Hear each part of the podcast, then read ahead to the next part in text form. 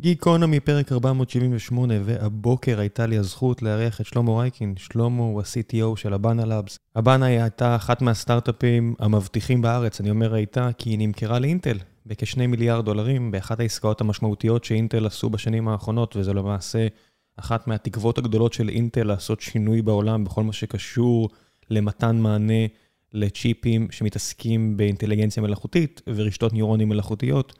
ודיברנו על הנושאים האלו, ודיברנו על הטכנולוגיה שקשורה, ועל אופי קבלת ההחלטות של הבאנה, ואיך מקבלים החלטה על פיבוט משמעותי תוך כמה שעות, ועל שלל נושאים אחרים. איש מאוד מעניין, חריף מחשבה, כיף גדול לשוחח איתו.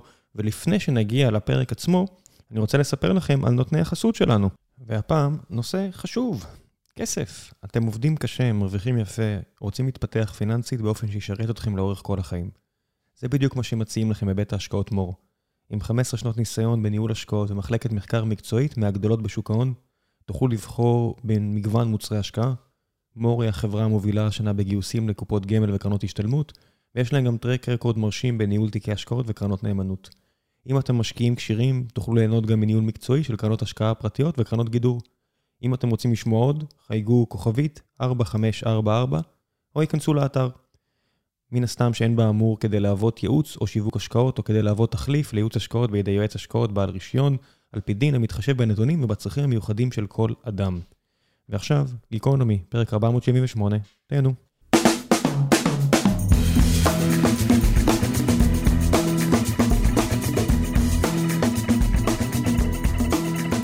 גיקונומי, פרק 478, והבוקר יש לי הזכות לארח את שלמה רייקים. שלמה, בוקר טוב.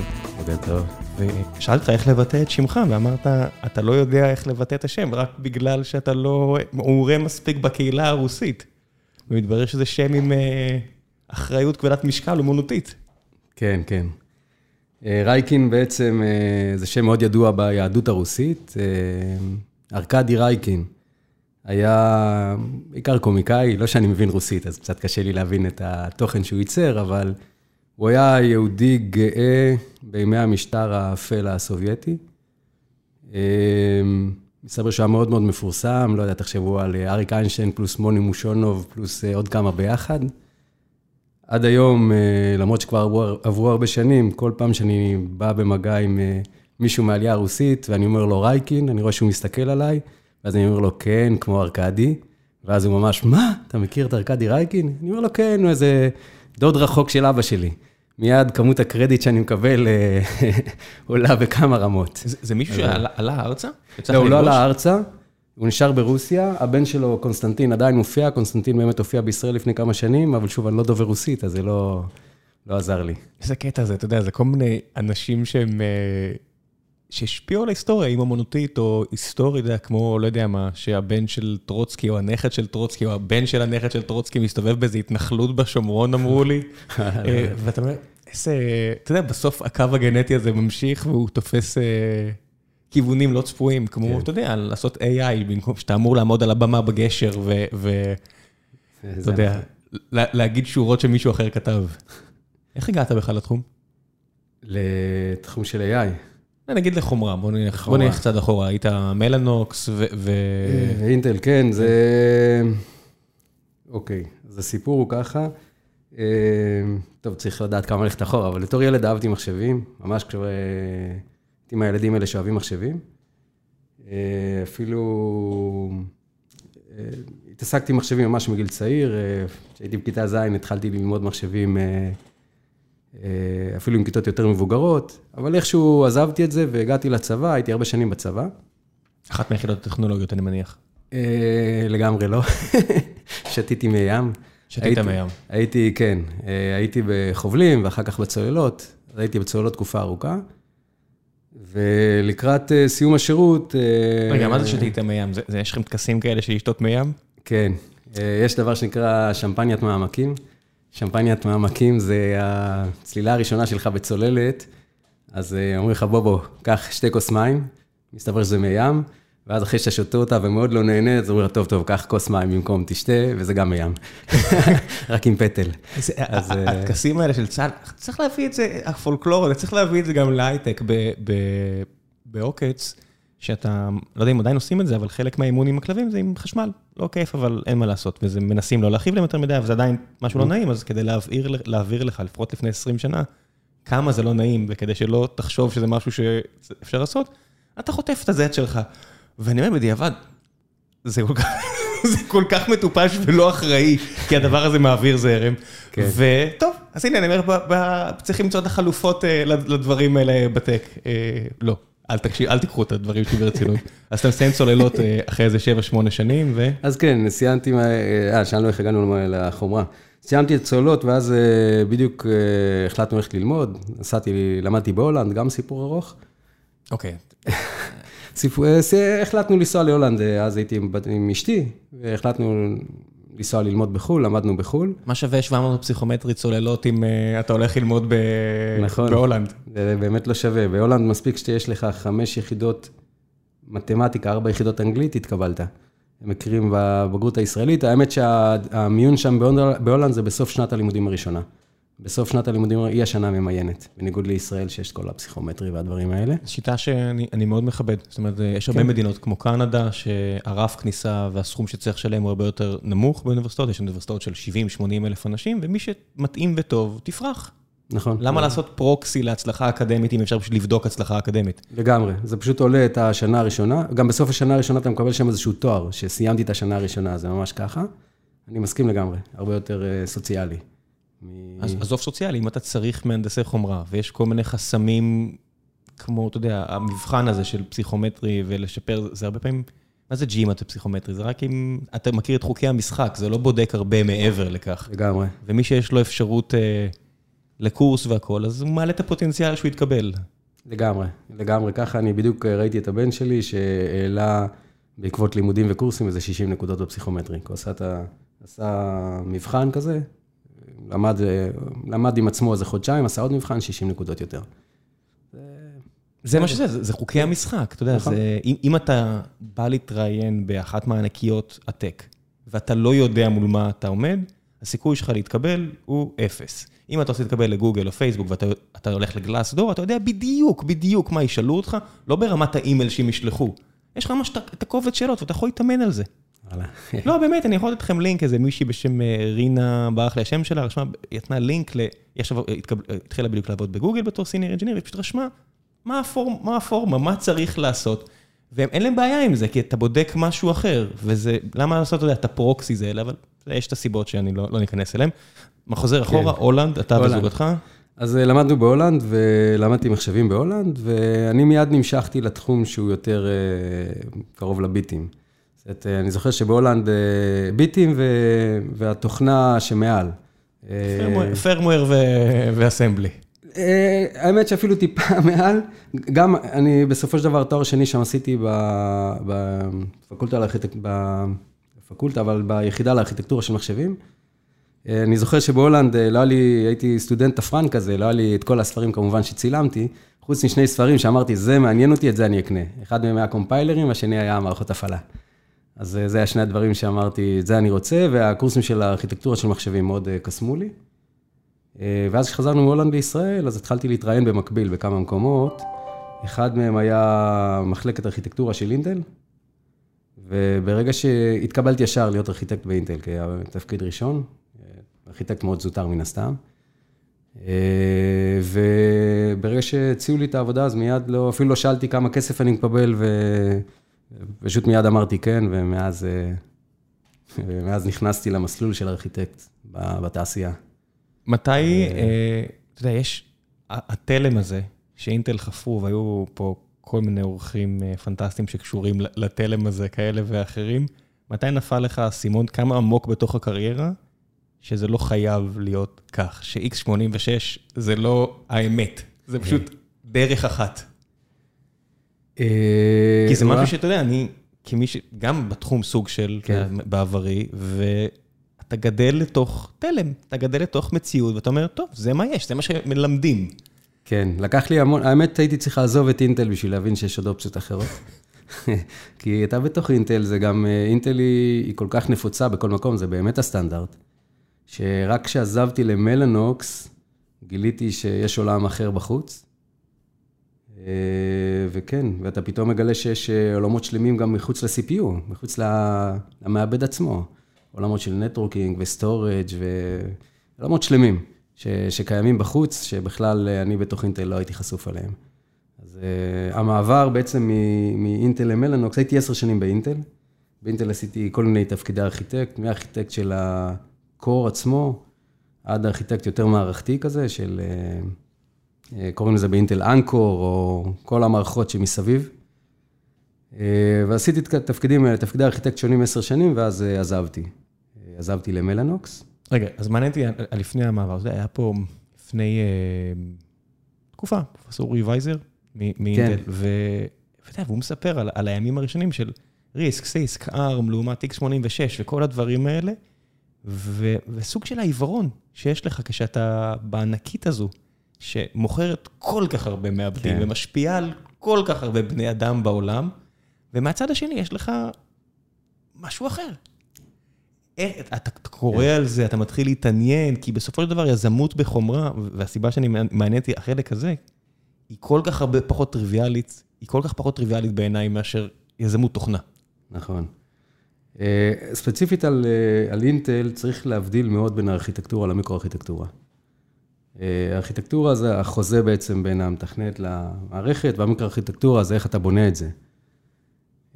אז לאינטל יש, אפשר להתווכח עד מחר עם מה הארכיטקטורה הנכונה. ריסק או סיסק, אפשר לדבר על זה אין סוף זמן. גם מה זה נכון. וגם מה זה נכון. יש טרייד אוף להכל. זה גם, אתה גם צודק לגמרי, כל דבר בחיים זה טרייד אוף. אז אפשר לדבר על זה אין סוף זמן, אבל דה פקטו ה-X86 הפך להיות סטנדרט, זה מזכיר את הסיפור של מה הקשר בין הרוחב של התחת של הסוס לבין חלליות שנשלחות לחלל. אתה מכיר את זה? לא. אז יש קשר, ובעצם רוחב המסילות, מסילות הברזל, בהתחלה על מסילות הברזל, מי שגרר אותם זה היה הקרונות שסוסים גררו. ואז איכשהו התחבר שהרוחב של המסילה הוא איכשהו מתאים שסוס הולך באמצע. ועכשיו נוצרה מסילה. ופעם שיש מסילה, אף אחד לא ישנה את רוחב המסילה, זה מה שבונים, ככה בונים קרונות. תשתית זה תשתית? תשתית זה תשתית, בדיוק. אז עכשיו כשאתה לוקח חללית ואתה רוצה להסיע אותה על מסילת ברזל, כאן השיגור, אז אתה מסיע אותה על מסילה שהרוחב שלה נגזר מהתחת של הסוס. אז יש סטנדרט וזהו, ואתה יכול להגיד שהוא טוב או לא טוב, זה לא משנה בכלל, זה שיחה ריקה. יש סטנדרט, וזה החיים, וזה הרוחב, ו-X86 הוא הסטנדרט. ובאיזה שלב אתה נחשף ל-GPUs? אתה יודע, לכל המחשבה הזו, שיש גם מכפלה של מטריצות. בעצם באינטל, כבר באינטל התחלנו, הייתה תקופה שבתוך אינטל הייתי במחלקת ארכיטקטורה, ובתוך מחלקת ארכיטקטורה הייתה קבוצת מחקר. אני עברתי תקופה לא ארוכה בקבוצת המחקר של מחלקת הארכיטקטורה. ושם התחלנו להתעסק ב-GPUs או חישובים מקבילים אחרים. ולקראת שעזבתי את אינטל, אני בעצם בלימודים בהולנד, מאוד התעניינתי ברשתות נוירונים, בצורה מפתיעה. זה אני מדבר על, לא יודע, על לפני 20 שנה. שמה, קראת את גדל אשר ובח ואמרת, כזה אני רוצה? לא, לא יודע איך, היה איזה מורה, אני עשיתי כמה קורסים בבינה מלאכותית באופן כללי, בינה מלאכותית כללית, אז אהבתי קצת את הנושא של משחקים. משחקים, נושא של תכנות של משחקים, אני שחקן גו. שיחקתי גו, גו זה כמו משחק המחשבה האסיאתי. השחמט הקוריאני. בדיוק. פשוט תראו את AlphaGo בנטפליקס, זמין, נפלא, ויסביר לכם הרבה מהסיפור. כן, זה מדהים, AlphaGo מדהים, הסרט בנטפליקס. והייתי שחקן גו די רציני בעברי. די רציני בקנה מידה הישראלי, לא... מחוץ לסעול. כן. אבל, אוקיי, ניקח את זה אחרת. לא הייתי שחקן רציני, השקעתי בזה הרבה מאוד מחיי ומשעותיי. זה רציני? כן, אז הייתי רציני בקנה מידה שלי. ואז התעניינתי בתכנות של משחקים, בתקופה ההיא, ואיכשהו משם הגעתי לבינה מלאכותית, ומשם הגעתי לרשתות נוירונים, ובזמנו לא היה אף אחד שהיה בכלל יכול ללמד את זה, מצאתי איזה פרופסור איפשהו, אבל זו הייתה החשיפה הראשונה שלי, עשיתי איזו רשת שדימתה, לא יודע, פונקציה של סינוס, כאילו משהו ברמה הכי מפגר שיכול להיות. אנחנו אומרים פה על סוף שנות ה-90, תחילת שנות ה-2000? כן. סוף שנות ה-90, תחילת שנות ה-2000, זה באמת תקופה שבה אנשים מנסים ללמד זיהוי פרצופים, וחתול לא חתול, ולא עובד. זאת אומרת, החומרה לא שם, וזה תחום די נישה. צריך להגיד את האמת, הרבה מאוד מדעני מחשב, וכל רחבי העולם אמרו... זה לא מתקדם לשום מקום. בכל מבחן אובייקטיבי, זה לא הולך לשום מקום הסיפור הזה. כן, לגמרי. אני זוכר שהייתי... כן, אני חושב ביקור בפיליפס, אם אני זוכר נכון, או באיזו חברה הולנדית אחרת, שהם כן הראו שמשתמשים ברשתות נוירונים, אז אולי הדיפ לרנינג, לזהות בדואר.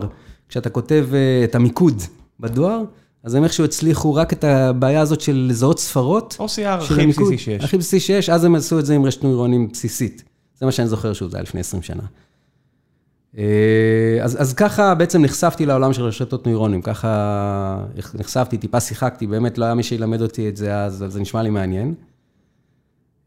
ואני חוזר בחזרה לאינטל, שלקראת שעזבתי את אינטל ב-2013, אז התחום של רשתות נוירונים מאוד התחיל להתרומם, ואז דווקא כן חשבתי עוד בתוך אינטל להרים איזושהי פעילות של רשתות נוירונים, ממש, כאילו, כמה חבר'ה, טיפה דיברנו, אמרנו, בוא נעשה איזה תחום חדש, נורא מעניין, בוא נעשה אותו. זה לא צלח לי בתוך אינטל. ואז זה היה בדיוק התקופה שסיימתי תפקיד באינטל, וחיפשתי את עצמי קצת, ורשתות נוירונים בתוך אינטל היה כיוון שלא, שוב, לא צלח, ואז יצאתי למלאנוקס. ומלאנוקס, שוב, זה גם כן, זה לא פרלל קומפיוט, מלאנוקס זה נטוורקינג, סטורג' נטוורקינג, זה... ברוט פורס ברמה הכי גבוהה שיש, להעביר הכי הרבה ביטים, הכי מהיר.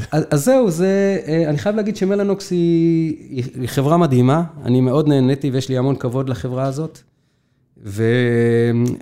אז זהו, והעניין הוא שלא, היא חברה מאוד חכמה, היא מעבירה מאוד ביטים מאוד מהר. זה צריך להיות מאוד חכם כדי להעביר הרבה מאוד מהר מאוד. לא, אבל חלק נוסף שמה שמלאנוקס עושה, ולי מאוד קסם, זה היא עושה, בעצם היא מסתכלת ורטיקלית על הסטאק, על כל רמת התוכנה, וממש מורידה כל מיני, בזמנו, בטח היום עושים דברים יותר חכמים, אבל הם מורידים חלק מהאפליקיישן לר לתוך הסיליקון.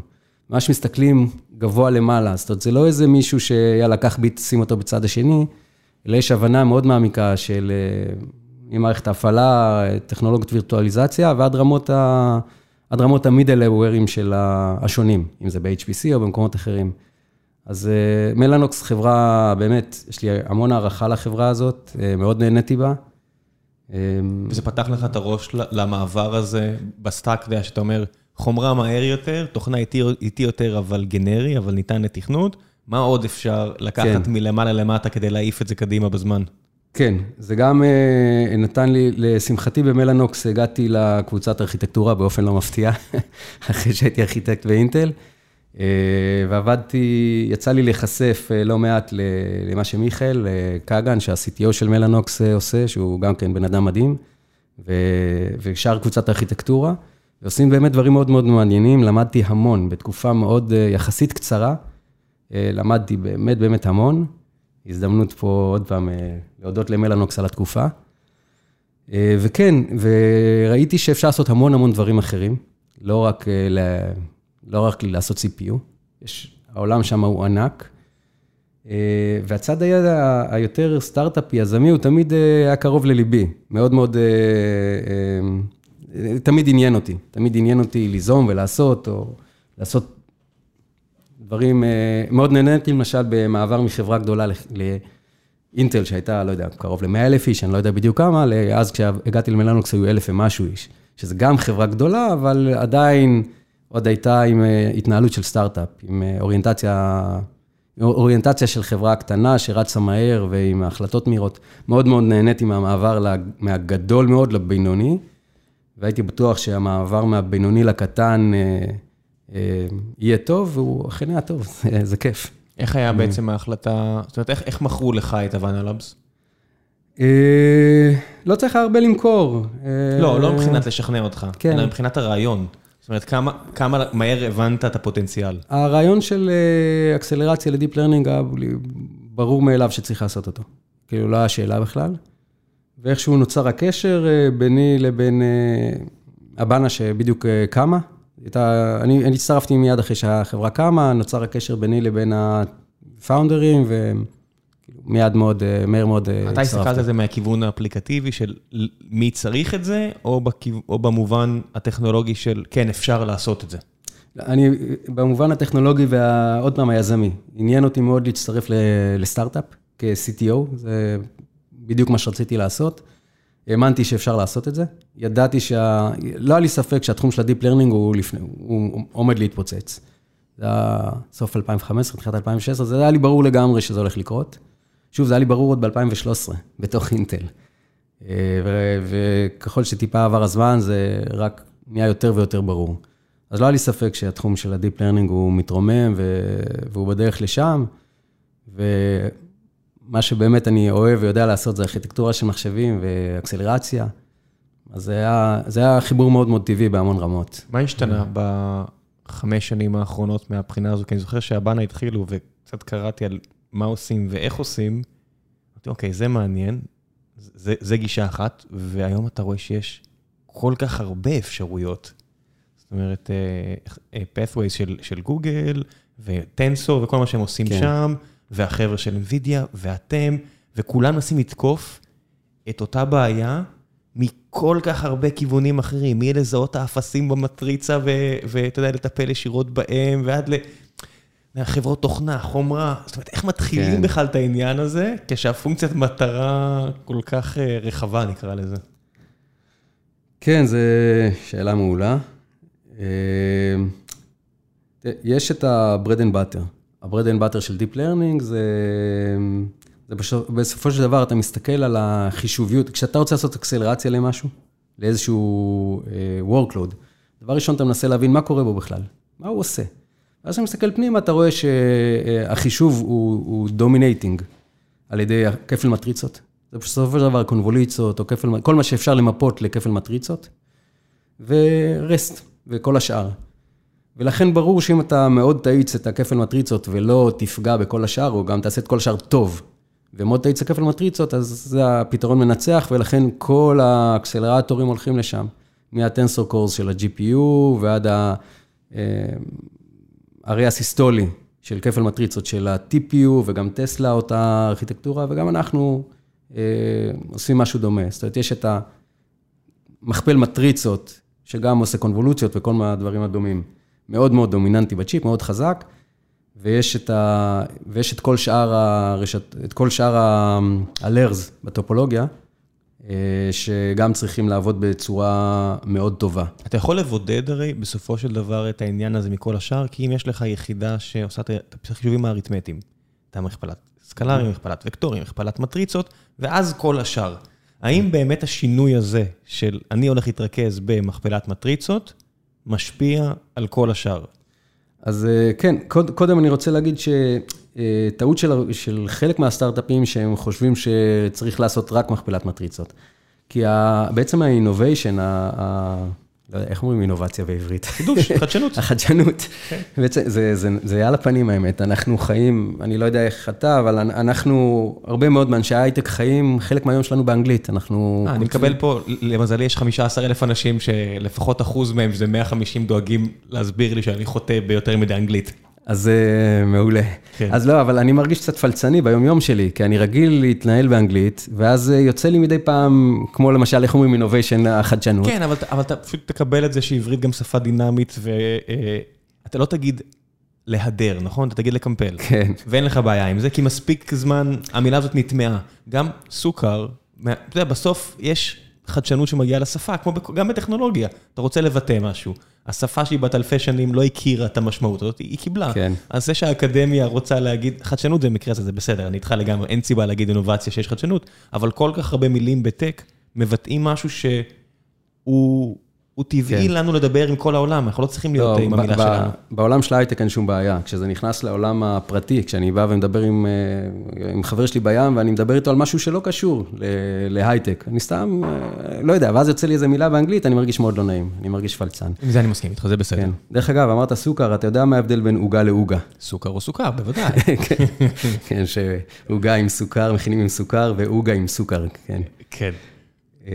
אז אמרת, הטעות של הרבה סטארט-אפים, שמתמקדים רק במכפלה של המטריצות, ומזניחים בעצם את כל שאר החלקים בארכיטקטורה או במימוש. נכון, שבעצם החדשנות היא בעיקר, המכפלת מטריצות, גם שם יש חדשנות מן הסתם, אבל עוד יותר חדשנות היא דווקא בשכבות האחרות של הרשת, ולעשות את השכבות האחרות, הן גם, בגלל שהן חדשניות, ובגלל המסלול הארוך של סיליקון, סיליקון, מהרגע שאתה חושב עליו, ועד הרגע שהוא עובד בשוק, זה כמה שנים. מאוד מאוד תלוי בקצב של החברה, יש חברות יותר מהירות, יותר איטיות, אבל זה כמה שנים. בסוף, אין מה לעשות, יש תהליכים. זאת אומרת, אם אתם, אולי יום אחד אני אביא מישהו מתמחה בייצור, אבל העניין הזה של להכין סיליקון, יש וייפר בסוף, צריך לחתוך את זה, צריך לעשות וריפיקציה, זה צריך, כל הסיפור הזה שלא לדבר על הפיתוח, קוד פריז, QA, בוא נבדוק, כי, אתה יודע, עבדתי בטקסס אינסטרומנטס לפני 15 שנה, 14 שנה, והמשפט היה, אתה מפספס, זה מחזיק מפתחות. יצרת כמה עשרות מיליוני מחזיקי מפתחות. כן, כן. אין פה המון מה לעשות עם זה, בטח בתחום שלכם שהצרכנים של הבנה זה, לא יודע, דאטה סנטרס ושירותי ענן כאלה ואחרים, שאין להם את הסבלנות לתיקונים שלכם. לגמרי. אני מקביל את עבודת הסיליקון כמו פסל. תאר לך שאתה עכשיו מפסל את דוד, אתה מיכל אנג'לו, מפסל, מפסל, מפסל, מפסל, ואז אתה בא ופק, נותן מכה, מוריד לו את האוזן. נגמר. זהו. עכשיו לך תתקן. עכשיו אתה יודע, בתוכנה אתה מוציא פאץ', לא יודע מה, אתה מתקן בסיליקון, עכשיו זה עושים עוד טייפ אאוט. זה במיוחד לסטארט-אפ, זה דרמטי. זה חודשים או אפילו יותר, כי אתה צריך לזהות את הבעיה ולתקן אותה, ולוודא שהיא באמת עובדת חת ולידציה, ולשלוח את זה בחזרה למפעל. זה אירוע מאוד מאוד כואב. סיליקון זה עולם מאוד לא סלחן. אז איפה היינו? חברות מתמקדות רק במכפלת מטריצות, ומזניחות הרבה מאוד עניינים אחרים, סטארט-אפים, לא חברות. כן, אז מה שחשוב זה שכל השאר, דיברנו על משך הפיתוח של סיליקון. העולם הזה של כל שאר הרשתות, זאת שכל שאר המרכיבים ברשת, הוא מתפתח וזז מאוד מאוד מהר. ולכן אתה לא יכול עכשיו לעשות אקסלרציה, קשיחה בסיליקון, למשהו שאתה לא יודע מה הוא יהיה בכלל עוד 3-4 שנים. זאת אומרת, כשאנחנו התחלנו את הבנה, BERT לא היה קיים. שהוא היום BERT, זה רשת הכי סטנדרטית שבעולם, לכל מה שקשור ל-language. אז אם אתה לא תדע, אתה לא יכול לעשות אקסלרציה, אתה חייב לעשות משהו מאוד מאוד מאוד מאוד פרוגרמבל, שניתן לתכנת אותו וקל לתכנת אותו. זה שני דברים מאוד חשובים, גם שאפשר, שטכנית אתה יכול לבנות משהו שהוא ניתן לתכנות, וב' זה שבן אדם סביר ירצה לתכנת אותו, שזה לא יהיה כל כך בלתי אפשרי, שאף אחד לא יעשה את זה. אז האתגר בלבנות אקסלרציה לדיפ לרנינג, זה לא רק לעשות משהו שעובד היום, אלא הדבר הזה צריך להיות forward looking, חייב לאמר על טרנדים גם. גם. בכל סיליקון שאתה עושה, הדבר הכי שקל להבין, יש לך, אמרנו, מכפל מטריצות, ויש לך משהו שעושה את כל שאר העבודה. מה היחס הכוח ביניהם? מה היחס הקומפיוט ביניהם? אתה יכול לשים מכפל מטריצות בגודל אינסופי, אבל בסוף הוא יושב איידל רוב הזמן. כן, בסוף יש בס. בסוף אתה צריך לראות שאתה מנצל את זה, utilization מאוד גבוה על כל חלק מהערכת. אם ניסית לפתור בשרשרת של דיפ לרנינג, את המשקל הכי גדול, שזו אותה מכפלה של מטריצות, זה לא עזר אם הסיליקון שלך סובל מאותה בעיה ברמה יותר נמוכה, שהבאס לא מנוצל, כי כל מיני דברים שאתה יכול לפשל בהם. כן. וכמובן שהסיליקון הוא מסובך, ואפשר לקחת את האנלוגיה שעכשיו נתת, של ניצול של בס, ולקחת אותה לכל היחידות השונות. בעצם הצ'יפים הם מאוד מאוד הטרוגנים. בכלל, רמת הסיבוך של צ'יפים היום היא מדהימה. בכלל שהדבר הזה עובד, יוצא מריסט. אז לא כל צ'יפ, כך צ'יפ של טלפון. אני מסתכל על האייפון בתור נס, אתה יודע, אני אומר, עפנו רק על NFC או בלוטוס, ואיזה נס שהדבר הזה עובד. ואז אתה אומר, אוקיי, הדבר הזה הוא רק חלק ממעבד קונקטיביטי, שהוא רק חלק מכל הסוק שיש שם, שהדבר הזה הוא רק חלק ממערכת שכוללת מסך מסמסונג, והקונקטיביטי מפה, והזה מאינטל, והזה משם, שלא לדבר על התוכנה, מעל שצריכה לעבוד, ובסוף מישהו בא, עושה פליק כזה על המסך, ועושה, זה לא עובד טוב, זה חר המכשיר. כן, בלי להתבייש, אה? כן. ההר של הידע, מפיזיקה קוונטית ברמה הכי גבוהה, שאתה לא יאמן שפתרנו את הדברים האלה, למתמטיקה, לתהליכי ייצור, הנדסה, לתוכנה, לחומרה, כדי שנחזיק ביד את המכשיר טלפון הזה, זה באמת, אני מסתכל על זה באחד מהפסגות של המין האנושי, ובסוף זה בא לידי ביטוי ב-Angry Birds. השימוש האפליקטיבי, שבסוף את הצרכן קצה לא מעניין הרבה מה עשית, העיקר שזה יעבוד. בסוף השימושים של ה-AI, אנשים שומעים AI, אוקיי, אבל אז הם יכולים, אתה יודע, לצלם בחושך. והם לא באמת חושבים על איך קרה הקסם הזה, שאני מצלם בחושך, ויש אור, מאיפה הגיע אור? לא פתחתי את האור. או כל מיני שימושים כאלה ואחרים, ברור שקל להגחיך AI, נקניקייה, לא נקניקייה, וכל מיני דברים כאלה בתרבות הפופולרית, אבל בסוף זה נכנס לכל כך הרבה ממה שאנחנו עושים בחיינו, עכשיו שיש כל כך הרבה טסלות על הכביש, שאנשים ישאלו את עצמם מדי פעם, איך הדבר הזה נוהג לבד? זה לא פחות מנס, נס טכנולוגי. כן, AI זה בעצם מהפכה שהיא כמו הייתה המהפכה התעשייתית, ואחרי זה האינטרנט. עכשיו אנחנו במהפכה נוספת, שהיא מהפכת ה-AI, שהבן אדם ביומיום הוא כנראה עוד לא מבין את זה, כי זה לא רואים עכשיו מכונה שעובדת, כמו במהפכה התעשייתית. ורוב האנשים הפחות טכנולוגיים אומרים, טוב, זה קודם הייתי עושה search בגוגל, עכשיו אני עושה search בגוגל. רק האינפרסטרקצ'ר מתחת פשוט השתנה. והשינוי של האינפרסטרקצ'ר יצר כל כך, יכולת כל כך יותר חזקה, שבאמת אנחנו, איך שאני מדמה את זה, ש-AI זה המהפכה שאנחנו חיים בה כרגע, היא עדיין בעיצומה, אולי אנחנו אפילו בהתחלה שלה רק, והיא הולכת לגעת בכל תחום מתחומי החיים שלנו, כל תחום שאפשר לדמיין. אתם בהבנה חושבים גם על האפליקטיבי? זאת אומרת, אני יודע שאינטל, יש לה קבוצות שמתעסקות באיך נוציא תמיץ למעבדים. זאת אומרת, סיפרתי פה כמה פעמים שרק לפני כמה שנים הזמינו אותי להסתובב קצת עם המנכ"ל של אפיק במסדרונות אינטל. הבן אדם עדיין קודד, חזק מאוד, עם סוויני. תראה, כן, אני פגשתי אותו אישית דרך אגב. כן, הוא יצא לי, ישב איתו, עשינו את איזה אירוע, וחריף מאוד, איש מאוד ייחודי, טיפוס. והוא לוקח את המוצרים ומוציא להם תמיץ אצלהם עם גרפיקה, עם המנוע של Unreal. עזבו פורטנייט, יש להם בסוף את המנוע של Unreal ש... כן. להגיד שהוא שוחה תמיץ של המעבד יהיה understatement לא נתפס. כן. אבל זה שימוש אחד, וזה השימוש הקלאסי. גרפיקה, אתה יודע, לחזות איך לעשות שיידרים, ואיך האור ישתקף מפה, והמים יזוזו שם, וזה בסדר. עכשיו, אני מסתכל על החברות גדולות. מרק צוקרברג מכריז על מטא, וההם מדברים על ככה, ואפל תמיד סודיים, אבל ברור שהם עושים גם משהו, ואתם צריכים לנסות לחשוב, מה ירצו בכלל לעשות עם הצ'יפים האלה? כן. איפה זה בא לביטוי ביום-יום שלך, כ-CTO?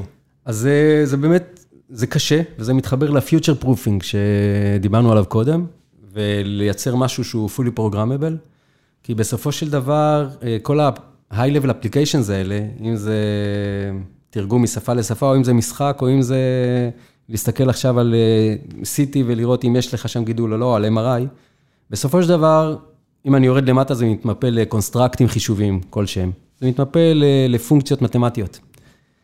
ומה שאנחנו מנסים כל הזמן לעשות, זה כל הזמן, אז עכשיו אני מדבר בתור הבנה, אבל לא בתור אינטל הגדולה, אנחנו כל הזמן מנסים לעקוב אחרי כל המאמרים, כל הדברים החדשים שיוצאים. עכשיו אי אפשר לעקוב על הכל, העולם הזה הוא אינסופי. אבל אנחנו כן מנסים לזהות את הדברים, את הטרנדים, את הדברים החדשים שנכנסים, ולוודא שאנחנו יודעים לקבל אותם טוב. שוב, אנחנו by design יודעים לקבל אותם טוב, כי הפתרון שלנו fully programmable. אבל עדיין אתה מסתכל ואתה יכול לעשות טרייד-אופים בארכיטקטורה, וזה משהו שאנחנו עושים כל הזמן. כמות הסייקלים שהיא תיקח הפונקציה הזו לעומת הפונקציה השנייה, זה בסוף הביצועים. הרי בסוף מישהו יריץ בנצ'מרק על ה... צ'יפ שלך לעומת של המתחרים, הוא יגיד, הנה, זה 1400 וזה 1600. למה? כי את הפונקציה הספציפית ההיא שטובה לככה וככה, הם עשו יותר מהר, כי יש פה גם עניין של אימור. נכון, אבל ואנחנו מראש, חוץ מהאימור של כפל מטריצות הוא שם והוא is here to stay, כפל מטריצות, קונבולוציות, כל מה שאפשר למפות, חוץ מהאימור הזה שאומר, זה משהו ברור, בוא נעשה לו אקסלרציה, בגדול אנחנו מנסים להשאיר את עדיין מנסים להשאיר את הצ'יפ שלנו כמה שיותר פרוגרמבל. זאת אומרת, אנחנו מנסים לא להגיד, אוקיי, יש פה עכשיו איזה קונסטרקט כלשהו, בואו נעשה לו אקסלרציה אליו, כי זה שביר, כי מחר מישהו יגלה שעושים את זה בדרך אחרת, ופשוט נהיה חשופים מצד אחד, ומצד שני האקסלרציה שעשינו היא לא תעזור. אבל אתה גם מאמר פה בעצם על ביצועים. כן, גם על ביצועים וגם... גמישות לעומת... קשיחות, יש פה תמיד עניין של מהירות. נכון, נכון. ויש גם נושא נוסף שככל שאתה בונה מערכת יותר הטרוגנית, יותר קשה לתכנת אותה. הנושא של איך בכלל, בסופו של דבר בן אדם צריך להיות מסוגל להסתכל על החתיכת סיליקון הזאת ולהפעיל אותה. ולייצר את האבסטרקציות הנכונות, התוכנתיות, ולדאוג שהדבר הזה באמת עובד, זה לא טריוויאלי. זאת אומרת, יש הרבה מאוד מארכיטקטורה של צ'יפ או של אקסלרציה, וזה במיוחד צ'יפ שהוא infrastructure. זאת אומרת, הצ'יפ שלנו הוא פרוגרמבל. אתה יכול להריץ עליו כל דבר שהוא, וכל בן אדם אמור להיות מסוגל להריץ עליו כל דבר שהוא, ולייצר משהו שעוד פעם ניתן לאכול אותו בקלות, זה גם כן...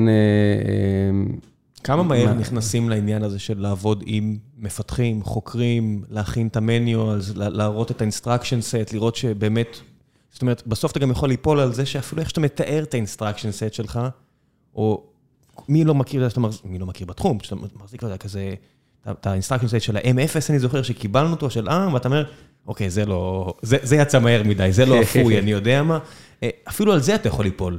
איך אתה כ-CTO מקדיש תשומת לב לעניין הזה, למשל? של איך אתה עובד עם המפתחים שהשתמשו בסוף בצ'יפ שלך? אז עוד פעם, זה עולם, זה סיפור ארוך. בתור סטארט-אפ, בתור התחלה, אתה רץ מהר, עם כל הכיף של הסטארט-אפ. למזלנו, היה לנו בחברה את הידע, ואת האנשים שהם באו יותר מהצד האלגוריתמי אפליקטיבי, ממש מהצוות הראשוני של החברה. שאתה גייסת לכם? באנו ביחד, כן, הגענו ביחד. זה לא, אני לא אתן לעצמי את הקרדיט, אבל נוצר את הצוות הראשוני, היה לנו בצוות בן אדם או יותר, שכן הבינו את הצד האפליקטיבי, באו מהצד של התוכנה. בעצם, אבל תוכנה מאוד hands-on, לא יותר בספרות של תוכנה אבל שדי קרובה לצ'יפ, יותר ברמות הקצת יותר נמוכות, וזה מאוד מאוד מאוד מאוד עזר לנו והכווין אותנו. כי בעצם בנינו אייזה מ-0, ורצינו לראות שאלף האייזה הזאת היא מלאה. זאת אומרת שלא פספסנו, שלא שכחנו משהו, לא שכחנו איזושהי פקודה שפשוט עכשיו זה לא רץ, לא אי אפשר לתכנת. עשית עכשיו אינסטרקשן סט שאין מה לעשות איתו. כן, שהוא פשוט חסר. תשמע, אתה תמיד יכול to bridge the gap בתוכנה, אבל איבדת את כל היתרון שלך. כן, בסופו של דבר, אם משהו לא רץ על הצ'יפ שלנו, הוא תמיד יכול לרוץ על ה-CPU. כן. אבל, וזה לגיטימי, דרך אגב, אתה יכול, זה לגיטימי לגמרי, אם יש לך איזושהי פקודה שהיא אזוטרית, וזמן הריצה שלה הוא מאוד נמוך יחסית לכל ההוגה, זאת אומרת שאתה רוץ על ה-CPU, זה בסדר. למי שלא מכיר קצת ארכיטקטורה, בסופו של דבר, זה לא שאתם מחליפים את ה-Central Processing Unit של לא משנה מי מייצר אותה, יש שם CPU, יש את ה-GPU במחשבים כאלה, או יש את הצ'יפ של הבנה, שהוא בעצם מיועד לחישובים מאוד מסוימים, והשימוש האפליקטיבי למעלה בסוף מקומפל, ועובר חלק לפה, חלק לשם, בסוף הכל צריך להגיע לאיזשהו זיכרון משותף, ומה יקרה איפה, זה איזשהו ריקוד נורא נורא עדין של טרייד-אופים. לגמרי, לגמרי. בדיוק כמו שאמרת, המערכת בסופו של דבר היא מלאה, היא מאוד מסובכת, היא ברמת הסיליקון, יש את ה-CPU ואת האקסלרטור, ומעל כל הדבר הזה יש אין סוף שכבות של תוכנה שתופרות את זה. אני ברמה האישית התחלתי מהסיליקון, זאת בצ'יפ הראשון התעסקתי ממש בסיליקון, ועם הצ'יפים הנוספים שהתחלנו להוציא, אז אני יותר ויותר הולך לצד של התוכנה, כי יש אינסוף רמות של קומפיילרים, ויש ספריות, יש אינסוף דברים הסיפור הוא בסופו של דבר סיפור end-to-end. יש יוזר, יש גם צ'יפ, אבל יש גם המון המון שכבות בדרך, וכל הדבר הזה בצורה ורטיקלית צריך להתאפר, וזה באמת המון טרייד-אופים וריקוד מאוד מאוד עדין של מה עובד איפה. אז שני דברים שאני רוצה לשאול, ואז נמשיך למקומות אחרים. אז דבר ראשון, האם יש את המחשבה של האיחוד? הרי אנחנו רואים את הטריקים עכשיו שאפל עושים בצ'יפים שלהם, של בסוף אם אתה מכניס הכל לאותו, נגיד, עטיפה, אתה מרוויח הרבה מאוד דברים. הסיבוכיות עולה, כל הייצור של הדבר הזה נהיה נוראי, אתגר מטורף שהם מתמודדים איתו, אבל היתרונות בביצועים הם מאוד מאוד משמעותיים. האם זה מחשבה שעוברת לאינטל, הרי שהיא קונה את הבנה, אוקיי, יש לנו את ה-CPU, יש לנו את המיצים, בוא נעשה כמו MMX כזה של פעם, נשים הכל בבת אחת. כן, אז זה מן הסתם, אתה יודע, דברים שאני לא יכול לדבר עליהם, אבל זה ברור. תיאורטי, אל תדבר איתי עסקי והבטחות, אלא תיאורטי על אם היינו עושים את זה, איך היינו עושים את זה כזה. לא, זה ברור שאינטל והבנה, זה אך הגיוני שאינטל והבנה ידברו אחת עם השנייה. דרך אגב, גם אם לא היינו אותה חברה, היום היינו שתי חברות נפרדות. כן, בגלל זה אני מרגיש בנוח לשאול אותך, כי זה פשוט טבעי שזה... זה פשוט טבעי, אתה יודע, עזוב את אינטל והבנה, בוא נסתכל על NVIDIA ו-Power, Power של IBM. אז באו אנשי NVIDIA ובאו אנשי IBM, ואמרו בואו נעבוד יותר טוב ביחד, והגדירו בס, הגדירו איזשהו חיבור, שמחבר אותם יותר טוב ביחד. NVLink, ש-NVIDIA הגדירה בזמנו, או הסטנדרט ש-IBM דחפו. זאת אומרת, איך לגרום לאקסלרטור ול-CPU לעבוד יותר טוב ביחד, זו שאלה נכונה תמיד, וזה לא משנה אם זו אותה חברה או חברות שונות, ויש המון המון דרכים לגרום להם לעבוד יותר טוב ביחד. חלקן זה דרכים של לפשט את פרדיגמת התכנות, זה יותר ברמה הקונטרולית, שגורמת למערכת לעבוד יותר טובה ברמת היוזר, וחלקן זה ממש ברמה של אינטגרציה, שהביטים יעברו יותר מהר ופחות זמן מצד לצד, זאת ברמה הפיזית. עד כמה יש פה עניין של סטנדרטיזציה? אתה יודע, בפרוטוקולי רשת, זה הרבה פוליטיקה. אתה שולח איזה שני אנשים לווגאס, מקווה שמה שקרה יתרכזו בעבודה ולא ישתו יותר מדי, ושישיגו את השינוי שלך לסטנדרט, כדי שהצ'יפ שלך ייתן יותר ביטוי. איפה זה בעולם המעבדים, כשבסוף כולם צריכים לתת שימוש אפליקטיבי לכל שאר העולם, ובאמת אותי פחות מעניין אם יש לי בלפטופ עכשיו M1, או אינטל, וסלחו לי החבר'ה מאינטל, וסלחו לי החבר'ה מאפל, אבל אותי זה פחות מעניין, העיקר שהדוקר יעבוד כמו שצריך, והווירטואליזציה לא תיזום. אז בסוף יש פה איזושהי סטנדרטיזציה שצריך לעמוד בה. עד כמה יש פה פוליטיקה בין הארגונים, פוליטיקה טכנולוגית כמובן. בעולם או... אצלכם, זאת אומרת, אתם מתחרים בלא המון חברות, ואתם מתחרים בחברות נפלאות כמוכם. כן. איפה אתם...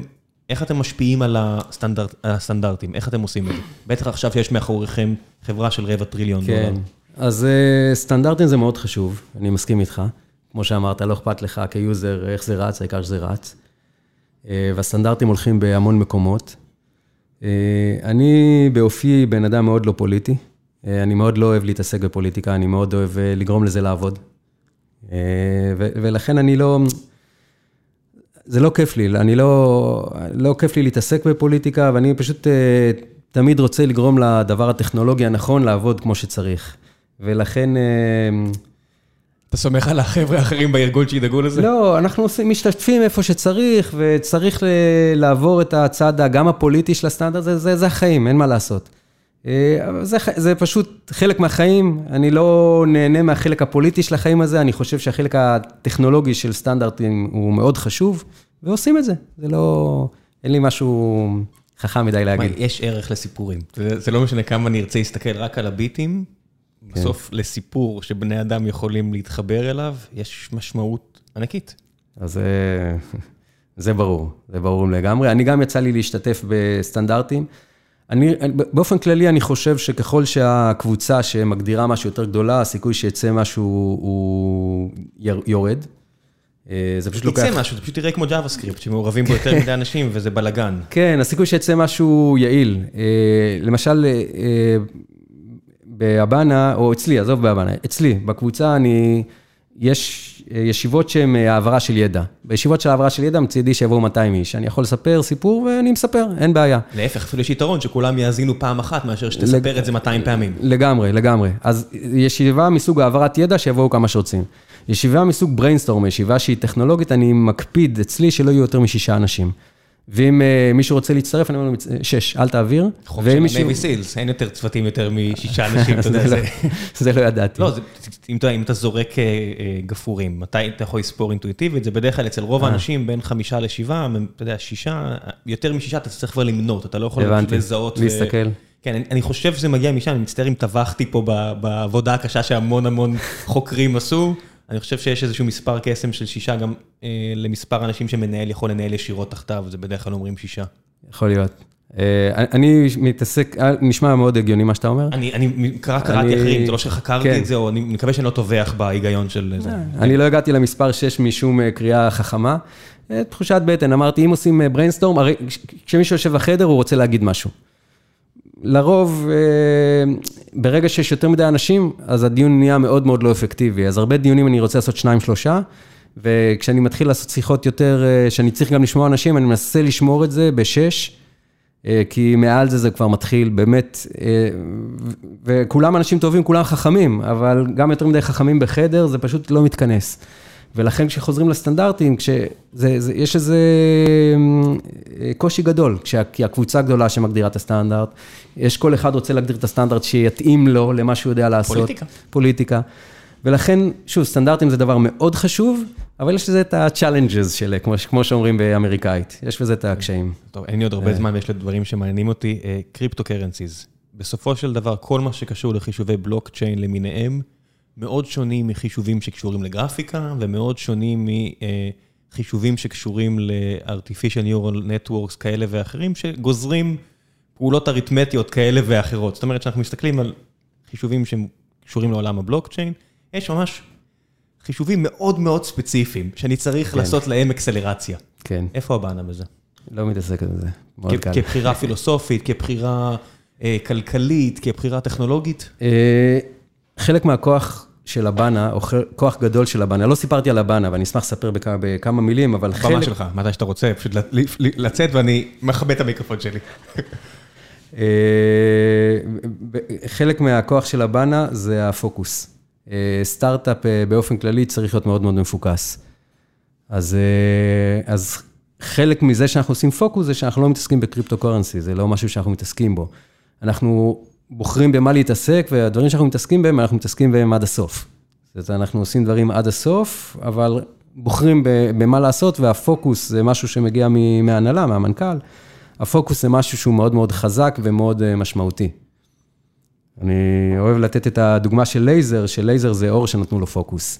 אז בגלל שהוא מפוקס, הוא יכול להגיע עם מעט מאוד עוצמה, מאוד מאוד מאוד מאוד רחוק. אז לפוקוס יש כוח גדול, ולכן אנחנו לא מתעסקים עם דברים כאלה. אז בוא תספר קצת על הבנה, סך הכל אנחנו מדברים 45 דקות, תספר קצת מה זה הבנה ולאיפה הבנה הולכת.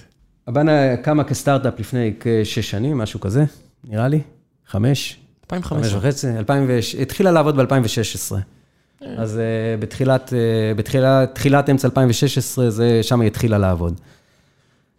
והיא קמה כדי לעשות צ'יפ לדאטה סנטר ומהר מאוד דיפ לרנינג.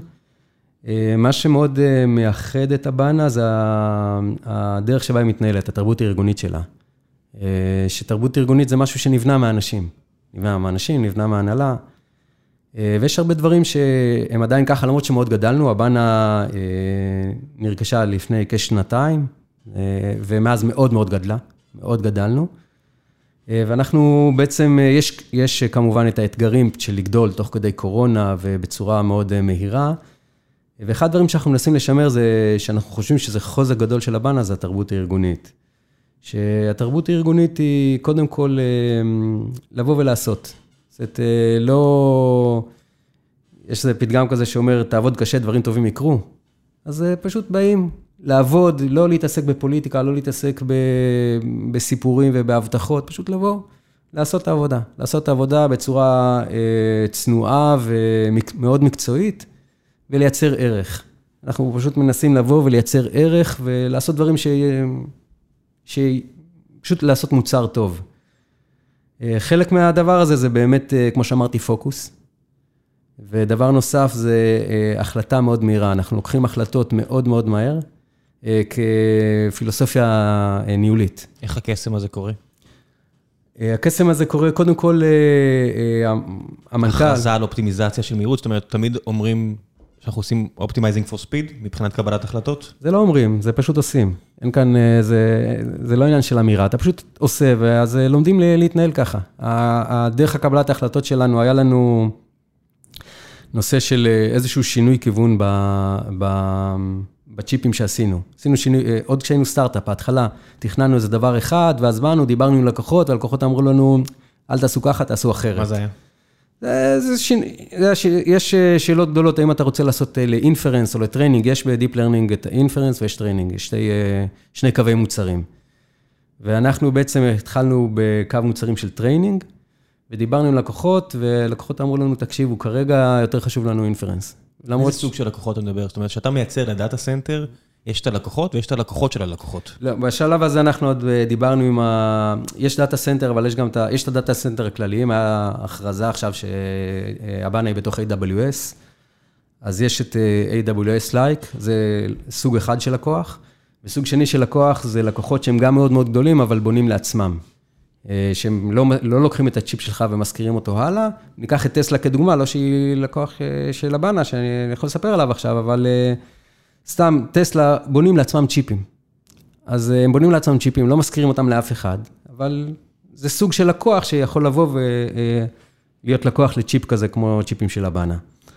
אז בשיחות עם לקוחות כאלה, כשהתחלנו בכלל על צ'יפ של טריינינג, באו אמרו לנו, תקשיבו, תעשו אינפרנס, והיינו כבר לא מאוד רחוקים מטייפאוט, היינו כבר עם דיזיין... טייפאוט יציאה ממש למפעל, נגמר, הסיפור הזה כפוב, והולך לטיוואן, קוריאה, ארצות הברית, לייצור. כן, היינו כבר לא רחוקים לשלוח את הצ'יפ לייצור, אבל שוב, עוד לא היינו ממש שם, אבל היינו כבר מאוד בדרך, באו לקוחות אמרו לנו, תקשיבו, אני זוכר, הייתי אז בארצות הברית, חזרתי ביום שישי ארצה, ביום שבת בערב נפגשנו ההנהלה של החברה. שבת, לא אחד לחכות ליום ראשון. שבת בערב, נפגשנו שבת בערב. תספר לי איך זה קורה, אתה טס בחזרה, אתה מאבד את התחושות. זה לא רק אני, זה לא אני, זה אני, יש את המנכ"ל, את ה-VPRND, שאנחנו... טסתם ביחד? לא, לא, אני הייתי בנפרד ודיברנו, אני לא זוכר כבר אם היינו... לא, לדעתי לא. כי מעניינתי האלגוריתם קבלת החלטות פה, זאת אומרת, הדינמיקה מעניינת אותי מאוד פה. הדינמיקה זה מדברים. אימיילים, שיחות כאלה עם המון אמוציות של התלהבות. כן, כן, מדברים, שיחות, מגיעים ארצה, שוב הגעתי בשישי בצהריים, שבת בערב כבר נפגשנו. פיזית נפגשים או זום? לא, נפגשים פיזית, זה היה עוד בימים מלפני הזום, זה היה 2016-2017. גם ב-2016-2017 היה זום, הבחירה פה היא גם פילוסופיה. כן, כן, לא, ברור, נפגשים פיזית לא הייתה שאלה בכלל, נפגשנו שבת בערב, שבנו איזה שעתיים, בסוף השעתיים אמרנו זהו, משנים כיוון. קמנו בבוקר. עצור, אתה לא יכול, אני צריך להבין את זה. 120 דקות, יושבים בחדר כמה אנשים? היינו 5 או משהו כזה. 5 אנשים, תחת החוק של אמרנו, זזים מהר, אז 6 אנשים. כן. זאת אומרת, זה טופ דאון, זה לא בוטם אפ. לגמרי, לגמרי. יושבים בחדר, תספר לי את הטרייד אוף, הרי החלטה כזו, יש לה הרבה משקל. אתה הולך עכשיו להגיד להרבה מאוד אנשים שמשנים כיוון, אז אתה צריך להשיג את הביין שוב. אתה הולך להגיד למשקיעים שלך. ברמה הזו, המנכ"ל צריך למחרת, או באותו לילה, לשלוח מייל, או להרים טלפון למשקיעים, מה לעשות, עולם אמיתי. צריך להודיע למפעל, כי כבר רצית להזמין מקום על הפס ייצור הזה, נכון? כן. וריפיקציה, יש הרבה מאוד דברים שקורים. איך אתה מחליט ב-120 דקות על פיבוט? אז זה היופי שבאבנה, פשוט מחליט. אין פה, אתה לוקח החלטה מושכלת, לא מאמרים לשום דבר, אבל... ברגע שההנהלה מחליטה שזה הדבר הנכון לעשות, אז עושים. אין פה שאלה, אז אנחנו באמת מזיזים ערים. עד כמה האימור היה גדול מבחינתך? הרי אומרים לך, אוקיי, יש לנו X כסף בבנק, עכשיו אתה מעכב אותנו בעוד 3, 4, 5 חודשים, אז זה אומר שהרנוי צריך להספיק, או שאני צריך לתת לגייס, שוב, זה סטארט-אפ, עולם אמיתי. כן. אתה עד כמה, אתה צריך לבדוק לפני שאתה מגיע לפגישה כזו, או שמבחינתך האינטואיציות שלך לגבי... כל הדברים האלה הם סוליד. אני רוצה לחזור ולהגיד, זה לא שלי, יש צוות. לא, בסוף יש את ההחלטות שמהצד שלך, אתה צריך להתחייב על משהו גם. כן, אבל בסופו של דבר מי שמתחייב מול המשקיעים, ובמקרה הזה גם מול המפעלים וכולי, זה המנכ"ל, וזה בסופו של דבר ההחלטה שלו. אבל את ההחלטה הזאת, זו החלטה מושכלת שלוקחים אותה, כמו שאמרתי, בתוך שעתיים לקחנו אותה, באנו למחרת, נכנסנו לחדר, כל ההובלה הטכנית של החברה, מה זה כל העבודה? עוד פעם, 3-4 אנשים, כן. נכנסנו לחדר, ישבנו, זה 4-5 ימים, הגדרנו את הארכיטקטורה החדשה, ובאנו לצוות ואמרנו להם, חבר'ה, החלטנו, שוב, לקחנו את ההחלטה בשבת בערב, ראשון, סגרנו את עצמנו, זה 4 חבר'ה, באיזה חדר אחר, סגרנו את עצמנו לזה 4-5 ימים, באנו ביום או רביעי או חמישי לחברה, אמרנו להם, חבר'ה, עצרו, עשן לבן יוצא. עושים את זה. עשינו את זה, ודרך אגב... איך הייתה הפגישה הזו? בסדר גמור. שאלו שאלות, הבינו מיד. כן, ברור ששאלו שאלות, אבל יש אמונה גדולה בצוות המוביל ובצדקת הדרך. ואם הצוות המוביל חושב שזה הדבר הנכון לעשות, אז זה הדבר הנכון לעשות. אז זה בדיוק כמו מעבדים, יש לך פה מהירות לעומת גמישות, אז אם אתה מערב 50 אנשים בהחלטה, תקבל יותר דעות, הבאים, אתה יודע, הוא כאילו יותר... מלא, כי הוא היה חלק מהתהליך, מצד שני, הסיכוי להתברברות ולבזבוז זמן עולה. כן, אני חושב ש... חברת חומרה, אתה אומר בכל זאת. אני חושב שאו שמאמינים אחד בשני, או שלא מאמינים אחד בשני. אם מאמינים, אם יש אמונה, אחד ביכולות של השני, אז אתה גם מאמין שההחלטה שנלקחת היא החלטה כנראה נכונה, והצוות לקח, בכלל לא היה שאלה, הייתה את השיחה, והמשכנו לעבוד כאילו, תוך שנייה, בכלל לא היה שאלה. ודרך אגב, עשינו את כל השינוי כיוון הזה, או בלי דחייה או עם דחייה אפסית בלוחות הזמנים, כי כן השתמשנו בחלק מהטכנולוגיה שפיתחנו, או לחלק מהדברים עשינו שינוי, אבל הדחייה בלוחות הזמנים הייתה מאוד קצרה. מותר לך להגיד מי היה הלקוח שעשה את הפיפת לבנה? לא, לא. הגזמתי תמיד. כן. אבל אני חושב שזה מאוד מאפיין את הבנה. קבלת החלטות מאוד מאוד מהירה, וביצוע מאוד מאוד מהיר של ההחלטות האלה. ועוד פעם, וזה החלטות שכולם בסופו של דבר באים לעבוד בשביל להצליח. מה שעוד כיף בסטארט-אפים, וגם בהבנה היום, שאנשים באים ועובדים לא כי, לא, קצת אין פוליטיקה ואין כל דברים אחרים, פשוט בא כדי שהמוצר יצליח והחברה תצליח. עד כמה זה הפחיד אותך, כי בסוף היית חלק מקבלת ההחלטות פה, החלטה גדולה לא פחות, וזה למכור לאינטל, ואינטל אפשר להגיד עליה הרבה דברים, אבל זו לא החברה הכי זריזה ביקום. זאת אומרת, זו חברה ענקית כן. שמוכרת המון, והשיקולים שלהם כאלה ואחרים, בטח תחת ההנהגה הקודמת. עכשיו החליף המנכ"ל שמביא מנגינה אחרת, אבל המנכ"ל שאתם אחרתם לו את החברה, נכון. היה לו תפיסה פילוסופית שונה משל הבנה שאתה מתאר. ההחלטה של המחירה היא לא רק החלטה פיננסית, יש פה גם, אתה ממשיך לעבוד הרי. זה לא שמחרתם ואלה הולכים לים. לא, עכשיו אתה עובד עם פילוסופיה שהיא שונה משלך. נכון, אז המחירה לאינטל, חלק מהמחירה של אינטל, המחירה לאינטל היה שהבהרנו, אני גם הבהרתי, ובטוח שהמנכ"ל ואחרים הבהירו, שיהיה מאוד נכון לאינטל להשאיר אותנו כיחידה עצמאית נפרדת, שזה מה שקרה באמת, כי אם חברה, באופן כללי, אם חברה כמו אינטל או כל חברה אחרת מחליטה לקנות חברה כלשהי, כנראה שהחברה שקונים אותה עושה משהו טוב. ואם היא עושה משהו טוב, עדיף לא לגעת. כי אם אתה תיגז, יכול שאתה תקלקל. ולכן הדרך שבה אינטל עשו ועושים, וזה מאוד טוב, שנשארנו חברה עצמאית, יחידה מאוד עצמאית בתוך אינטל. רוב העובדים בכלל לא מרגישים את אינטל ביום-יום, חוץ מההנהלה יותר בכירה, שכן בקשרים עם אינטל, אבל רוב העובדים פחות מרגישים את זה, ואנחנו ממשיכים להתנהל כחברה עצמאית, עם כל היכולת החלטה, ופשוט עם הרבה יותר משאבים, שזה מה שהיינו צריכים. אחת הסיבות שרצינו, שהלכנו על המחירה, זה כשנוכל לגדול, כי ברור שאתה לא יכול עם 150 איש להילחם בחברה כמו Nvidia או בחברות גדולות.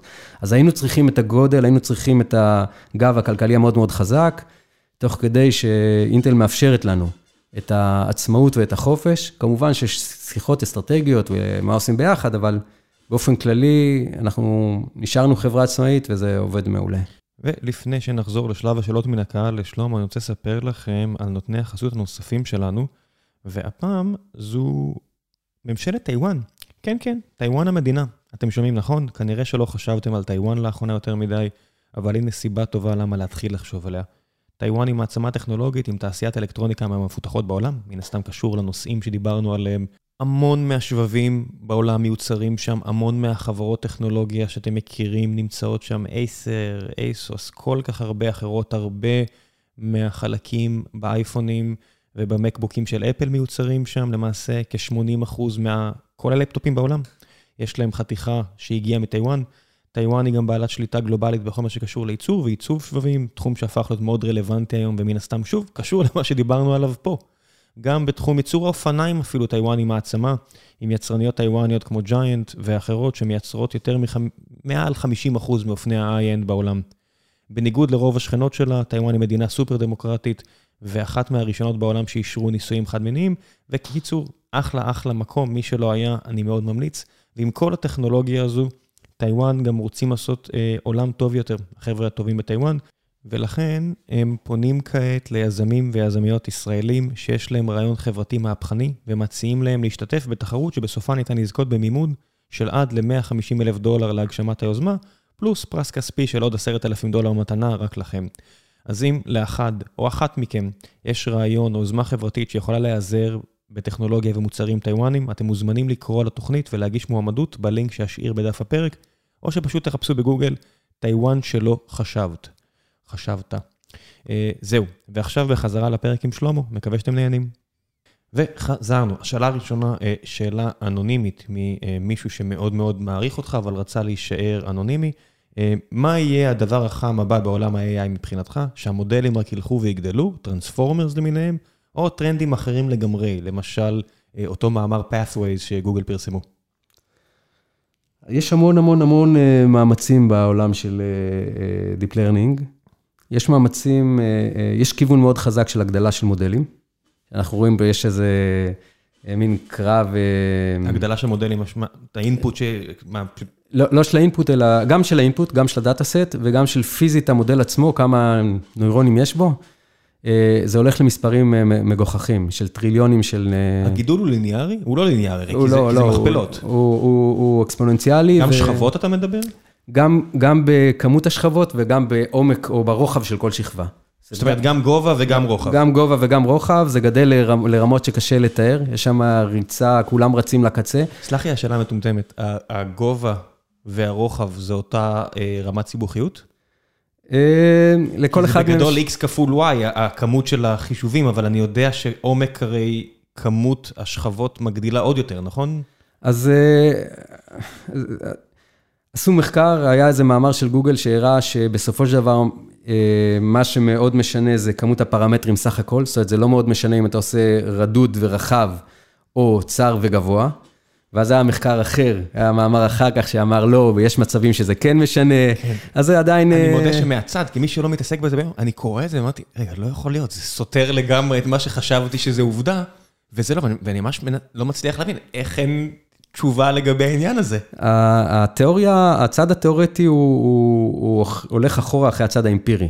יש את האנשים פשוט מנסים, יש כל כך הרבה כסף ובונים מערכות ענקיות, אנשים מנסים, עושים ניסויים, ואומר, הנה, יצא לי ניסוי, והנה, יש שני מאמרים, מאמר אחד אומר לא משנה, מאמר אחריו אומר נכון, זה לא משנה, אבל בתנאים האלה זה כן משנה. ניסו, עשו ניסויים והראו. אז יש את ה-ARM race הזה לייצר מודלים ענקיים, והסיבה שעושים את זה, זה שמראים שככל שאתה ממשיך להגדיל את המודל ונותן עוד דאטה, היום מזרימים את כל האינטרנט, פחות או יותר, דרך המודלים הענקיים האלה, התוצאות בסוף יותר מדויקות, הפרדיקציות יותר טובות. אז זה כיוון אחד, אבל ברור לכולם, שאני לא יכול לקחת מודל עם טריליון פרמטרים, שלוקח לאמן אותו, אם הייתי מאמן אותו על צ'יפ אחד, היה לוקח לי 10 שנים, ברור שאני לא יכול בסוף לקחת את המודל הזה, ולהריץ אותו על הטלפון שלי. אז הצד השני של המטבע... אוברפיטינג של כל היקום. זה פחות או יותר אוברפיטינג של כל היקום, כן. כן. זה לא רחוק מזה. אז הצד השני של המטבע, אז בואו ננסה להיות יותר חכמים. בואו ניקח את המפלצת הענקית הזאת, ונקטין אותה, ונעשה פה פרונינג, ופה זה, וקוונטיזציה, ונקטין, ונקטין, ונקטין, ונראה איך עושים את זה יותר חכם. קונסטרקטים חכמים. אז שני הכיוונים האלה, שניהם במחקר ובניסיונות אינסופיים. אז התשובה היא כן, גם וגם. ואותו אדם ממשיך, איזה בעיות עדיין לא פותרים טוב במיצים הקיימים? מה היעדים של הבנה בתחום הזה? טוב, זו שאלה טובה. בגדול המיצים הקיימים טובים, הם פותרים טוב. גם הצ'יפים של NVIDIA הם טובים, גם הצ'יפים שלנו יותר טובים, אבל זה לא שהמיצים הקיימים לא טובים. הם טובים, פשוט תמיד אפשר לעשות יותר טוב. אפשר לעשות, שפר פה ושם. אתה לא יכול להגיד שהם טובים, כי אתה צריך למכור גם את הצ'יפ הבא, אתה יודע, עם כל הכבוד. זה הקטע של אינטל, הנה המעבד הכי טוב, כל שנה, כבר 30 שנה. זה חלק מהעניין. אתה לא יכול למצוא את הנחלה. לא, ברור שתמיד אתה יכול לשפר, קודם כל יש את הפרוסס טכנולוגי שתמיד נותן לך צ'יפ יותר טוב ביי דיזיין, כי הפרוסס יתקדם ואתה מקבל... עד כמה משנה בכלל הזרם, אתה יודע, אני מגיע מעולם המובייל, שזה היה הדבר הכי חשוב, פחות או יותר. זה מאוד מאוד חשוב. ואתם הולכים לדאטה סנטרס, זה בטוח פחות חשוב מאשר במובייל. זה נכון. נושא החשמל, אז כמה פאוור לוקח הצ'יפ, יש לו שתי השפעות. השפעה הראשונה זה... אלקטריסיטי ביל. בסוף אתה משלם חשבון חשמל. כן. חשוב מאוד, אבל יש משהו אפילו יותר חשוב ונושא חום. אני צריך לקרר את המפלצת הזאת, ולקרר את המפלצת הזאת, עכשיו יש, מתחילים לראות שלקרר עם אוויר זה כבר לא מספיק טוב, וצריך להתחיל לעבור לליקוויד קולינג במערכות מאוד גדולות. כן, ליקוויד קולינג למערכת שלך, של הילד בגיל 12, זה משהו אחד, לעשות ליקוויד קולינג עכשיו ל-100,000 מחשבים שנמצאים באותו חלל במדינה חמה. נגיד כן. לצורך העניין, כן. זה פשוט נהיה בעיה מטורפת. נכון, זה בעיית אינפרסטרקצ'ר עצומה, אז נושא ההספק והפאוור שהמעבדים האלה לוקחים, הוא בעייתי מאוד. וככל שאתה מוסיף יותר ויותר קומפיוט, אנחנו שמים כל כך הרבה קומפיוט היום בצ'יפ אחד. זה עובד כל כך מהר, שזה מפלצות, זה מפלצות שקשה לתאר. בסוף אתה מחזיק את הטלפון, הוא נורא התחמם. כן, ביקשת ממנו לעשות לא מעט. בוא נעשה קצת שאלות מאנשים אחרים. מתן סניר שואל, מבחינת חדשנות, מה יותר קשה בתהליך תכנון צ'יפ חדש? אוצרות במרכאות של ארכיטקטורה יעילה יותר, כלומר בחירה טובה יותר בין אינסוף האופציות למיקום ועיצוב הטרנזיסטורים, או האינטגרציה של רעיונות והתקציב ליכולת הקיימות או לא קיימות של הפאבים, כאלה ואחרים. אז שני הדברים מאוד מאוד מאוד מאוד חשובים. אתה יכול, וזה עוד משהו שמאוד מייחד אותה, או לא אגיד מייחד, אבל אנחנו עושים בהבנה, אתה כארכיטקט, או אני כארכיטקט, או CTO, יכול לבוא עם אינסוף חלומות, ואז בא מי שמנהל אצלנו את ה-R&D, ואומר לי, תקשיב, לא עובד. אתה יכול לחלום עד מחר, לא יקרה. אז השילוב הזה של מצד אחד, לבוא עם רעיונות חדשניים, ומצד שני לראות שאפשר לעשות אותם. כי אתה יכול, שוב, לשגות בחלומות שלעולם לא יתבצעו. אז השילוב הזה של מצד אחד לעשות חדשנות, ומצד שני, לוודא שגם אפשר לייצר אותה, זה משהו מאוד חשוב, ואנחנו מאוד מקפידים עליו. עד כמה בכלל אתה תלוי בפיצוחים של אנשים אחרים? זאת אומרת, תהליכי ייצור, זה כל כך לא תלוי בך.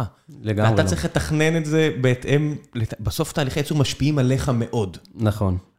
יש לנו קשר מאוד אינטימי עם החברות השונות שמייצרות, מסיליקון ועד פאקג'ינג וטכנולוגיות אחרות. הקשר של הבנה עם החברות האלו מאוד מאוד אינטימי. זה משהו שאתה צריך לעשות אישית? לא, אני פחות מתעסק בזה. יש לנו את האנשים אצלנו שעושים את זה. איך זה נקרא? זה ביזדב? לא, זה אנשים טכנולוגיים. אצלנו עוד משהו שהבנה, אין אצלנו... מישהו שלא נוגע בקוד? כן, גם כולם, אני כבר לא נוגע בקוד. מה זה לא נוגע? אני קורא. ישבתי, אני עושה קוד ריביו, ישבתי לפני יומיים. ארכיטקט זה מבחינתי קוד, כן? בוא... זה שגם לפני כן, הכמות שורות קוד שכתבת עדיין פחותה מכל מפתח מובייל, אתה יודע. פשוט המשקל הסגולי של כל שורה שלך יותר גבוה, זה הכל. אבל אצלנו הניהול בהבנה הוא סופר סופר סופר סופר טכני. המנהלים אצלנו מאוד מאוד טכניים, זה חלק מהעניין. כולם מאוד מאוד טכניים, ולכן גם מי שמדבר עם המפעלים, זה מי שמנהל את כל ה-R&D. אז הוא מנהל, אבל הוא בן אדם הכי טכני שאתה יכול לדמיין. אז זה לא ביזדב, זה אנשים מאוד מאוד טכניים שעושים עבודה מאוד טכנית. אני בא שגם ביזדב גדל מטכני, אתה יודע, אני יודע מה, זה... גם מי שמנהל אצלנו, דרך אגב, את כל הנושא של הקשר עם הלקוחות, היה CTO ו-VP R&D לפני זה. כן, גם אנשי מחירות בתיה, היו מהנדסי חשמל, שתואר ראשון ושני וחשמל, שפשוט עברו לעשות משהו אחר. כולם צריכים את הידע, אתה לא יכול לנפנף ידיים בדברים האלה, כי מריחים את זה משני קילומטר. לגמרי. אני יודע, אולי יש כאלה שממש טובים בזה, אני לוקח בחזרה, כי גיליתי כבר שיש אמנים בדברים האלה. בוא נעשה שאלות אחרונות, כי לקחתי לך פה המון מהזמן, אני מעניין מדי. עדי פוקס שואל הרבה שאלות, אני אקח קצת. נושא ההספק, שממנו נגזרים האנרגיה והמחיר, עדיין לא מקבל את החשיבות הראויה. אולי בגלל הקושי למדוד הספק בצורה אמינה. מעט מאוד הגישו תוצאות הספק, ולמיטב ידיעתי, זה היה רק לאינפרנס ולא לטסטינג. אני הוספתי את החלק האחרון. אז זה יופי שאני יכול לאמן רסנט בפחות מדקה, אבל אם אני צריך 4,000 GPU בשביל זה, זה לא כל כך ריאלי עבורי. דעתך על הסוגיה הזו ועל איפה העולם הולך. אז כן, אז אני, כמו שאמרתי קודם, הנושא של ההספק הוא דרמטי חשוב. הוא תלוי במעטפת, צריכת חשמל בצ'יפ שנותן לטלפון, היא שונה, המשמעות שלה שונה מבצ'יפ שהולך לדאטה סנטר, אבל עדיין כל הנושא של הספק הוא מאוד מאוד חשוב, וצריך באמת לתת לו את הכבוד המגיע לו. ואנחנו נותנים לו את הכבוד המגיע לו, דרך אגב. כן, זה נושא מאוד חשוב. אוקיי, יש שם שאלות אחרות שכבר נראה לי קצת חיסינו. זהו, שלב אחרון בסיפור הזה, המלצות. כיוון שאין לי רגולציה, אתה יכול להמליץ על מה שבא לך. ספר, סדרה, פעילות, בואו לעבוד בהבנה, שמעתי שהרעיונות מאתגרים ושווה ללמוד לפני, ככה שמועה, מה שבא לך. אין לי איזה המלצות חכמות. לכו לים. לים זה תמיד טוב, אני באופן כללי המון בים. פשוט לעשות את מה שאוהבים לעשות. אם אתה עושה את מה שאתה אוהב, זה כנראה את המקום הנכון. אתה עדיין אוהב את זה? כן. עד כמה, יש לך זמן לנקרוא מאמרים וכאלה? פחות, אבל כשאני רואה מאמרים, אני עובר על מאמרים, וכשאני רואה מאמר מעניין, אני מעביר אותו לאלגוריתמים שלנו, ואני אומר לו, בוא תקרא ותספר לי. זה קורה גם הפוך? שולחים לך, תראה איזה מעניין? כן, כן, גם שולחים לי לא מעט מאמרים, ושוב, לצערי, נדיר שאני ממש יושב end-to-end וקורא מאמר, אני הרבה פעמים רואה מאמר, אני מעביר אותו לחוקרים למיניהם, ואומר לו, בוא תקרא, תסכם לי אותו, ובוא נדבר עליו. פשוט אין לי זמן לקרוא את זה. איזה פריבילגיה גדולה זו. נכון. שאתה עובד עם אנשים חכמים, והם, אתה יודע, יש לך גישה לזמן שלהם. לגמרי. זה הכיף בדברים האלה. יש הרבה דברים שהם פחות כיפים, שאפשר לנחש אותם, זה הדברים הכיפים בוודאות. כן, בהחלט. טוב, תודה רבה רבה על הזמן שלך, היה לי כיף גדול, ואני אשאיר את העמוד קריירות של הבנה, נראה איתם מחפשים איזה, לא יודע מה, 100 משרות עכשיו, ויש לכם תחרות לא פשוטה מול כל מיני חברות שקופצות לתחום הזה. כן. שיהיה המון המון המון בהצלחה. תודה. יאללה, ביי.